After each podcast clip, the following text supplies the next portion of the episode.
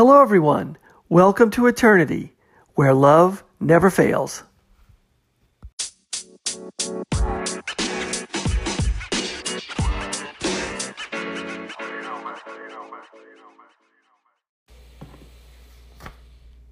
Hello, everyone. Thanks for listening. This is the Eternity Bible Study Podcast, where we walk through the Bible together every weekday, Monday through Friday. We're podcasting from here in the United States and in Zambia with a goal to share our thoughts and encourage one another as we read God's Word together, verse by verse. My co host in Zambia, Matali, and I are both listening to Through the Bible podcast and then sharing our thoughts and encouragement with you. From America to Africa and everywhere else, God is in control. As always, our attribution goes to Through the Bible with Dr. J. Vernon McGee. So, if you've ever wanted to try to read the Bible every day, we hope you can join us. We're regular people just like you, trying to learn more about God and walk in step with His Holy Spirit. So, if you have your Bible, feel free to read along. And if not, no problem. We'll put it all together for you. So, let's get started. Today, we are in Colossians. We're starting chapter 2. And again, Paul is uh, in a prison cell in Rome. He is uh, writing to the Colossian church, a church he's never been to, a church that um, uh, Epaphras, or another name for him is Epaphroditus. Epaphras was a fella that uh, Paul knew in Ephesus, which was the big city uh, on the Aegean Sea. So um, uh, Epaphras uh, later traveled about 100 miles over west towards uh, the Colossian church. He founds the Col- Colossian church there, which is a little bit south of Laodicea. That's another city. And so um, Epaphras, I, uh, it's been said that it's he was their like preacher person. He was the main person there, but he had taken a collection from the Colossian church to, to go to Paul to bring him uh, some supplies, uh, and encouragement while he was in prison in Rome because there was about two years they didn't even know he was in prison. When finally got word to them, when word got to them, they uh, sent him uh, encouragement. So Paul's writing this letter to a church that he loves dearly but has actually never been to. Epaphras is with him and trying to give him encouragement while he is there. Uh, Timothy is there with him and maybe is writing this, helping him write this letter back to them to encourage them. So it's kind of an interesting uh, interplay here, and it's uh, another lesson for us. Even Paul, who knows, who you know, who stood with Jesus, who saw Jesus, and Jesus had been with him while in prison.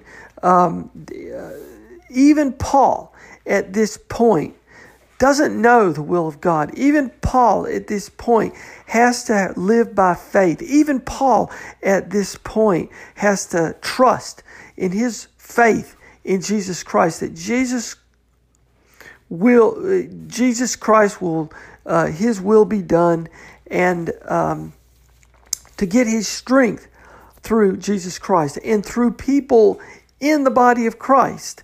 Uh, Epaphras uh, the the um, Colossian people, uh, they were Paul's brothers and sisters in Christ. And even today, we don't have all the answers. Even today, we don't know what's going to happen to us from one day to the next. Paul didn't know if he was going to live or die the next day. Eventually, he's going to be uh, executed, but Paul doesn't know. Paul's mentioning to them that if he does get out, he wants to come visit them, but he doesn't know. And us today, we don't know. And we have to still depend on Jesus Christ for our, our stability. We have to depend on Jesus Christ for our strength. And we have to depend on one another to strengthen one another up. That's what we do. That's the example that Jesus gave us to do to strengthen one another. So, this is the early church in action This is the this is people's early faith in action, and this is early uh, the early trust in Jesus Christ in action. Oh, how we could learn just from this example today. So let's jump in and see what Paul's writing. In verse 1, he says, I want you to know how great a struggle I have for you and for those at Laodicea. That's just, that's the city a little bit north of there. And for all who've not seen me face to face. So Paul is struggling. Paul is in prison. Paul is suffering for the word of Christ. And that word of Christ is for them, for those folks in, in the body of Christ um, in these other cities. I want you to know how great a struggle I have for you, and for those at Laodicea, and for all who have not seen me face to face. We don't have to see one another face to face to pray for one another and to strengthen one another, that their hearts may be encouraged being knit together in love to reach all the riches of full assurance of understanding and knowledge of God's mystery, which is Christ. Paul can write a sentence, can he? Just a few words, a few sentences, and he's expressing powerful, powerful realities in, in Christianity. You don't have to see one another face to face because your relationship is based on faith in Jesus Christ and that you, their hearts may be encouraged. The, the center of one's being, one's soul was always was was often referred to as the heart. That's a Christian metaphor. Like what's inside your heart is sort of the sum total of your person. And it is a metaphor that we see all through the Bible having a Christ-centered heart, having a having a God-centered heart, having a having that purity of heart in mind is important. You can't let your heart be off center even for a little bit. And to encourage one another's heart being knit together in love. And as McGee says, being knit together. This is what happens when you have Christians who have the same heart, heart for Christ, whose Christ centered hearts, whose Christ is living in your hearts. That's the church. When the Holy Spirit is there, we become one body. We become the body of Christ. And as Ephesians was talking about, one of the great mysteries of God is His church, the church of Jesus, the church being um, uh, the the church being Jesus Christ's representation, Jesus Christ's body on earth. So he's saying hearts may be encouraged, being knit together in love. Knit together means unified, unity in the body of Christ. And this is the church. Paul's in Rome in jail. Epaphras is with him. People are believing there in, in Rome because of Paul. People are believing in Laodicea because of Paul's words, but being taken to them from Epaphras, Epaphroditus.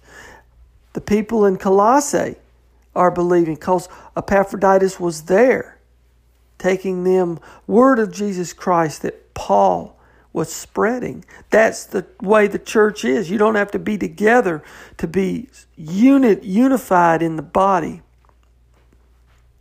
They're knit together in love. Love is Jesus. Jesus is love. Jesus Christ is the fulfillment of the law. In love is the fulfillment of the law. Being knit together in love to reach all the riches of full assurance of understanding and knowledge. That's your riches right there, is the knowledge of Christ, the gospel message, the understanding and knowledge of God's mystery is Christ. That's worth more than any treasure you can have. Why? Because you can have all the gold in the world, but on your dying deathbed, you got to leave that gold. All that all that is is just money. All that is is it's not going to buy you anything. You're going to the grave. You're going back to the dust. And as we talked about in Ecclesiastes, all is vanity. All the wealth that you might have, you'll have to leave it, and then somebody else will get it, and then somebody else will spend it. Somebody else who's not as virtuous as you, smart as you, and it usually usually eventually ends up in the hands of a fool. That's your life right there.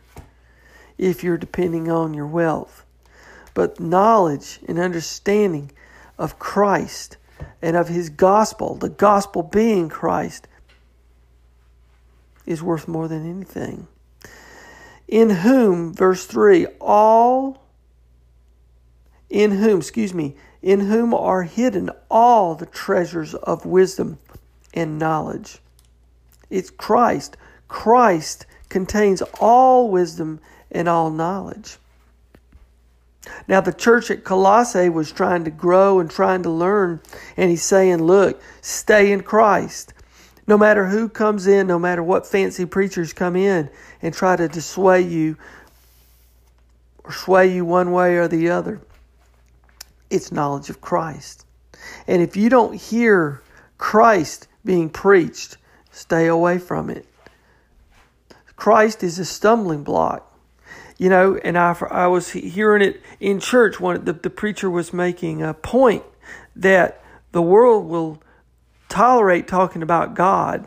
The world can tolerate talking about, you know, oh, you know, you know, there, there's a, a God out there who loves us and everything like that or, or some people don't tolerate talking about it. They don't want to talk about it.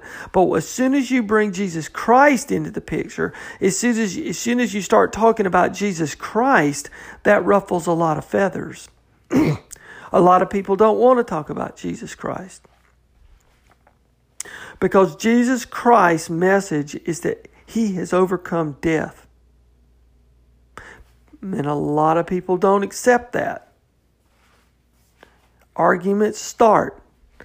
When you start talking about Jesus Christ, the world starts hating you.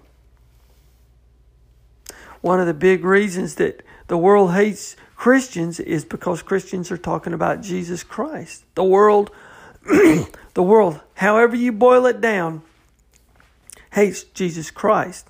The world put Jesus Christ to death. It was man's thinking that puts Jesus Christ to death. Jesus Christ comes to say, There is sin in the world and you stand condemned. And I'm coming into the world. Jesus Christ saying, Jesus Christ is coming into the world to remove the sin of the world, to remove the condemnation that you have, because the world stands condemned. The world doesn't want to hear that it needs a Savior. The world doesn't want to hear that it's lost in sin and that uh, there is judgment on their sin. Because the presence of Jesus Christ in the world indicates that the world is lost and guilty. And people don't want to feel like they're guilty. People don't want to be judged guilty. They want to come up with a philosophy or a religion or anything that they could come up with and live for themselves to be happy within the confines of their philosophy, within the confines of their religion. That's what people's hearts want. They want to hear what they want to hear. They want to their ears to hear something that justifies what's already there in their hearts. Jesus Christ came and disrupted that. So Paul is telling them how important the knowledge of Christ is compared to anything else. In verse 4, he says, I say this in order that no one may delude you with plausible arguments or philosophy. For through I am absent in the body, okay, he's not with them there, yet I am with you in spirit. So he's saying, look, Don't let people come in and, and give you a lot of empty philosophy, worldly philosophy, or things that are designed to actually make the philosophers sound more important. You know, it's interesting that you have a philosophy, but who spreads the philosophy is the philosopher. And people not only gravitate towards words of the philosophers, the philosophers themselves love to come up with things that people follow because it makes them feel more important, makes them look more important. There's so many philosophies out there. makes the people feel good, makes the philosophers feel good. Paul's saying, don't fall for that. And you know, when we see studies today uh, about communication, um, I, fig- I forget the exact numbers, but it's something like this that people pay attention um, to something based uh, on the way something is expressed about 80, 85% of the time, or maybe 90% of the time. and they only pay attention to about 10% of actually what is expressed. You know? So, about 90% of the time, the audience will pay attention to what the speaker is saying based on the way it is said rather than the actual words. That's an interesting and kind of a scary um, fact. It's interesting that if you want to be a good public speaker, make sure you say things in a good way or you'll lose your audience. You can be the smartest speaker in the world and not even get your, your points across if you don't express yourself well.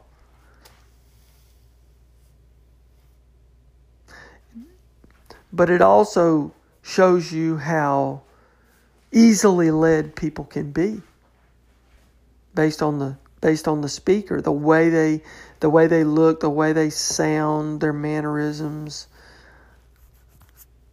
that's how group think starts happening. You know, peer pressure is so easy to people start, you know, believing in something when the point hasn't even been proven. How easy uh, politicians can lead a lot of people just based on the way things get expressed. So he's saying, I'm saying this so that no one may delude you with plausible arguments. For though I am absent in the body, yet I am with you in spirit, rejoicing to see your good order in the firmness of your faith in Christ.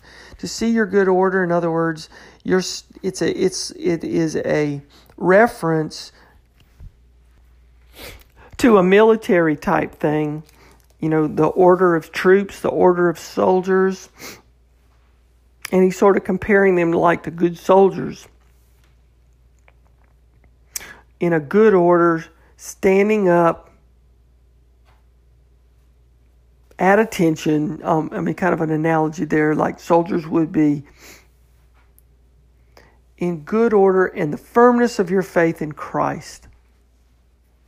So he's he is so encouraged of the fact that these are this church is standing up and standing firm.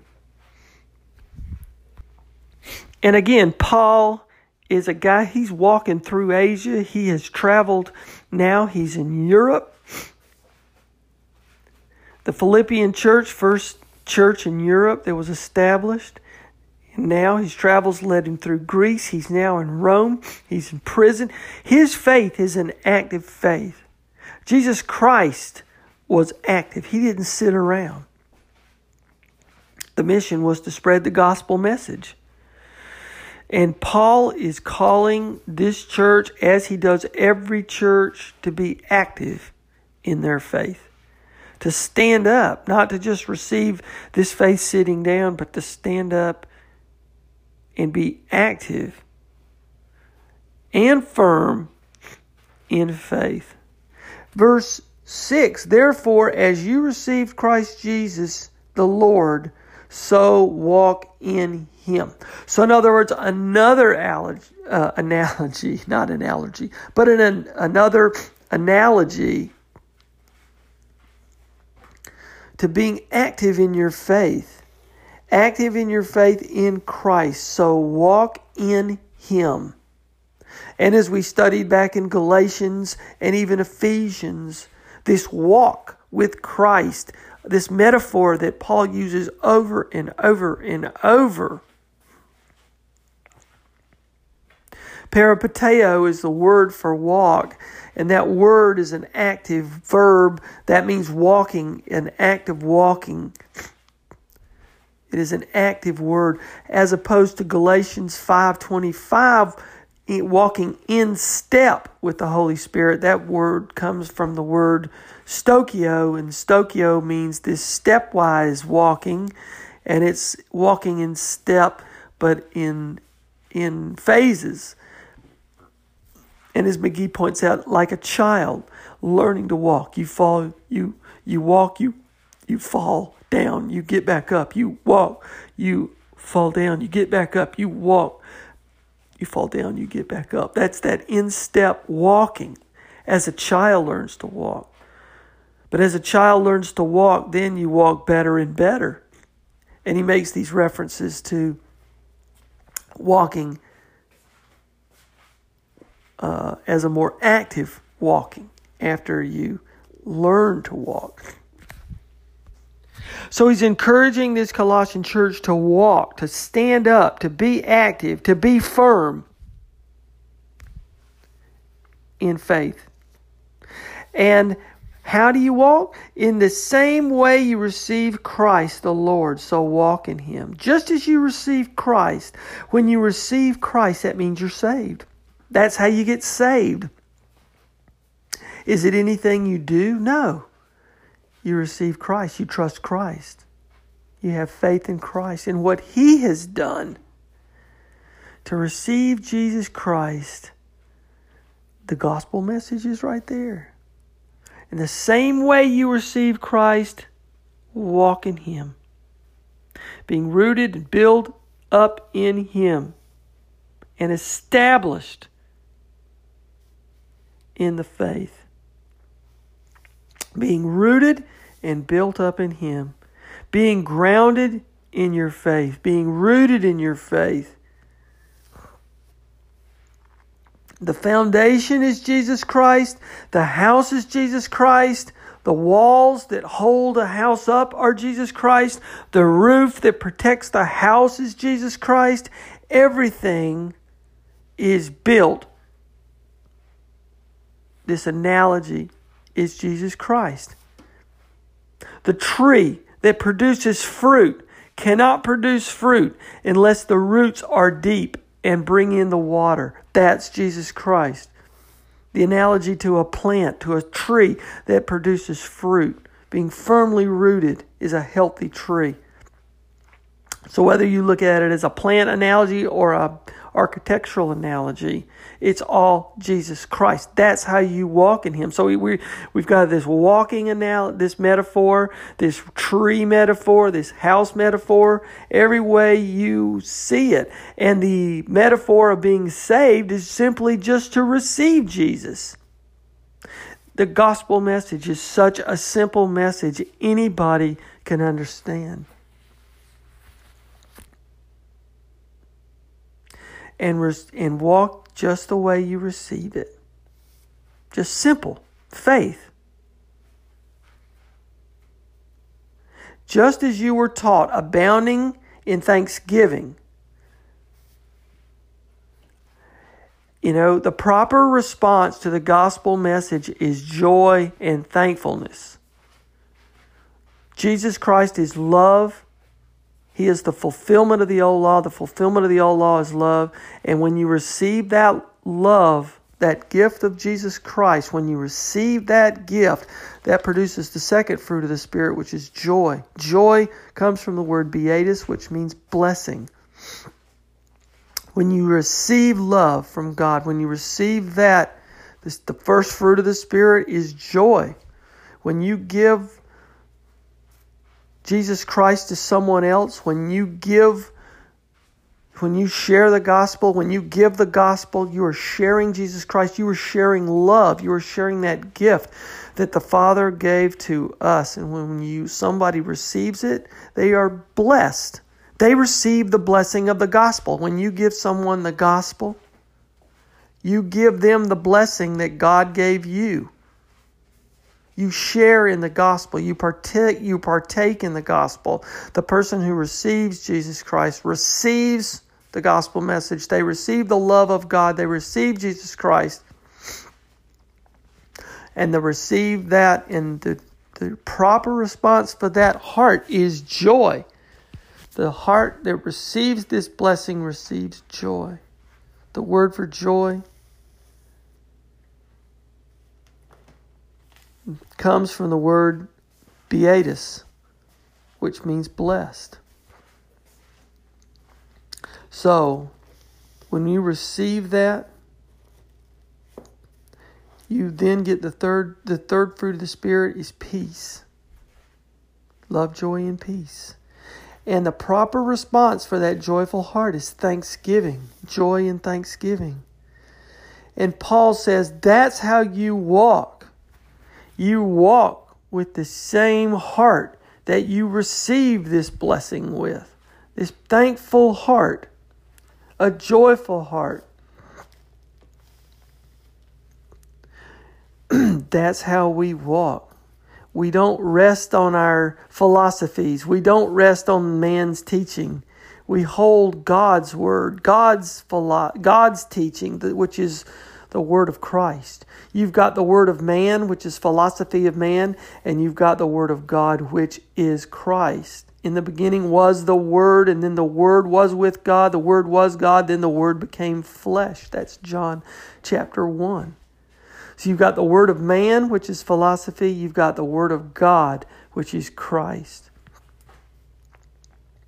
Verse 8 See to it that no one takes you captive by philosophy and empty deceit according to human tradition and according to the elemental spirits of the world and not according to Christ. So Paul's saying, he looping back around, he's saying once again, don't be captive by man's thinking, by man's words, by man's reasoning, because it's all dead end. Everything, your riches, your material things are dead end things. And your philosophical things are dead end things. Your your uh, your ways of thinking are dead end things. All man's ways that you can walk, the pathways that you walk are dead end pathways. If you're a house that's not built with the foundation of Christ, your house will fall. If you're a tree, a plant, anything growing, anything living, if you're not rooted in Jesus Christ, the plant dies. And if you're not rooted and built up and established, standing firm in faith, in good order, you can be taken captive. Another analogy back to the soldier here. You can be taken captive by philosophy, by empty deceits. You know? What is deceit? That's another word for lie. You can be captive by philosophy, and you can be captive by a lie. You know? And what's a lie? A lie can be anything. Oh, you can you can uh, uh, a little bit of sin won't matter. A little bit of this won't matter. If if it's not according to Jesus Christ, it does matter. So stand firm. Don't be taken captive by sin. Don't be taken captive by empty deceits. Don't be taken captive by philosophies. And walk in Him. So, what a great, great, um, uh, encouraging letter so far uh, in chapter 2 as we're reading. So, we'll stop here. I'll turn the podcast over to my co host, uh, Matali. Matali, I hope you're doing good and uh, can't wait to hear what you do with this. So, from me to all of you, God bless you, and I'll see you next time. Hello, so today's teaching is coming from the book of Colossians, chapter 2, verses 1 to verse 8.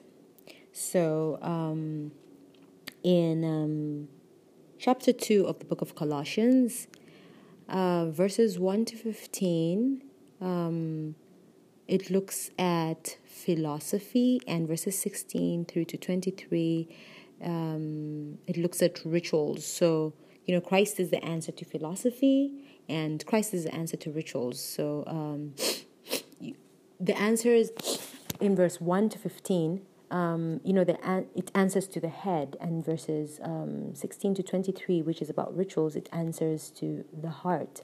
So, um, you know, Christianity is basically Christ. So, Christ is the foundation of Christianity. So, um, verse 1 of chapter 2 reads For I want you to know what a great conflict I have for you and those in Laodicea, Laodicea, sorry, um, and for as many as have not seen my face in the flesh. So, um, Laodicea was next to Colossae. It was um, a more prosperous um, city than Colossae. So Paul saw that um, you know there was great danger of, of going into um, one of two directions. That's um, either being following philosophy or rituals. So um, you know because of you know the lukewarm condition that the people in um, you know in, in, in Laodicea had. So uh, Paul, Paul, and it also states Paul had not been to, to, to if you if you read it, Paul had not been to Colossae because he's saying, um, I have conflict for you and those in Laodicea, uh, and for as many as have not seen my face in um, the flesh. So, um, you know, in Laodicea, it was a a, a very affluent um, city that was doing better than Colossae, and there was a lot of like um, you know affluent rich people um, who had um, a lot of knowledge and all, but Paul, you know, was worried because of that lukewarm condition. People were gravitating towards, um, you know, philosophy and knowledge and, and not putting Christ in their lives. So, verse 2 goes on to read that their hearts may be encouraged, being knit together in love and attaining to all riches of full of the full assurance and understanding to the knowledge of the mystery of God, both of the Father and of Christ. So here, um, you know, Paul talks about the heart. So the heart, basically, um, he says that their hearts may be encouraged. So their hearts, this is their humanity, the whole person. You know, um, you know, love should draw them together. So, um, you know, moving along in spirituality for for God. So, um, so here Paul is talking about um, that their hearts, so that's them as you know, um, as, as as as as a whole person, full beings, um, may be encouraged. So being knit together in love, so bre- being brought together, moving together um, spiritually, you know, for God, um, attaining all the riches of the full assurance of the understanding of knowledge. So you know, Christ has been made wisdom to us. So you know, understanding all the knowledge of the mystery of God. So, the mystery of God being um, today, that is the church. So, um, this was the mystery that was actually revealed now in the New Testament. So, um, Christ is the church. So, Christ being the mystery. So, um, you know, at the beginning, um, of the day of Pentecost was the beginning of the church. That was when the mystery was actually, um, you know, revealed, where um, different people were speaking in different tongues but were able to understand each other. This was, um, you know, uh, whether Jew, Gentile, um, you know, Christ, um, like he brought everybody um, on the same um, plane. Um, you know, there was no chosen people. Um, everybody, um, you know, we were all sinners, and everybody was brought on the same plane. Um, and um, Christ came for for everybody, whether you are a Jew, you're a Gentile, you're blue, black, um, or whatever race you were. Um, but He brought everybody um, under, you know, under one body. And if we read uh, Corinthians chapter 12, verse 12 to 13, it reads, For as the body is one and has many members, but all the members of that one body, being many, are one body, so also is Christ. For by one Spirit we were all baptized into one body, whether Jews or Greeks, whether slaves or free, and have all been made to drink of one Spirit. So we all are baptized by one body. So Christ came so so as to you know to make the church you know the church has different members but we are all um you know we all have one common goal we all have one common um one common um you know one common christ one common lord so um you know so you know but you know as scripture reads but all the members of that one body being made are also um being made being many are one body also so also is Christ. So Christ being the head of that particular body, that's um, um you know the body of Christ, that's the church. So um, the church uh, being Christ, Christ is the head of the church. So verse three goes on to read, um, in whom are hidden all treasures of wisdom and knowledge. So um, this particular verse is talking about Christ. You know, in Christ, Christ was made wisdom for us, and you know, all knowledge and wisdom is hidden in Christ. So that um, um, you know, today philosophy and psychology. Um, you know, find people try to substitute Christ for uh, the word of, of, of, God for philosophy and and um, and, and, and psychology, and um, you know this was the danger in Colossae. So um, because people were knowledgeable and all, and they were trying to substitute, um, they were trying to look for answers to, to the problems of the world from um, you know um, psychology and, and philosophy. But you you get all you need from christ. You know the church is the mystery and the church is Christ. So this was the mystery that was actually revealed, that was not revealed in the Old Testament, but was revealed in the New Testament. And you know, all your answers you cannot get or solve the problems of the world from um, you know the study of psychology, the study of philosophy, and all these things. Um, but all the answers are in Christ Jesus. So um, verse four goes on to read, "Now this I say, lest anyone should deceive." You with um, persuasive words. So, um, you know, this particular verse is talking about, you know, the danger today. Um, you know, it's just not giving, uh, you know, the simple word of, of God. You find a lot of pastors today, they want to use big words but are saying nothing. You know, you're still waiting. Okay, what is he saying? You know, they're using, you know, all these flowery words and jargon and just going around and around in circles and all. Um, um, and, and, and you find a number of people today like in churches, in modern day churches, liberal churches, people tend to follow the person and not follow the word of God. And, um, you know, this is the danger that is there today. And this is what we're being warned against in um, verse 4, saying, Now this I say, lest anyone should deceive you with persuasive words. So verse 5 goes on to read, For though I am absent in the flesh, yet I am with you in spirit, rejoicing to see your good order and steadfastness in your faith in Christ.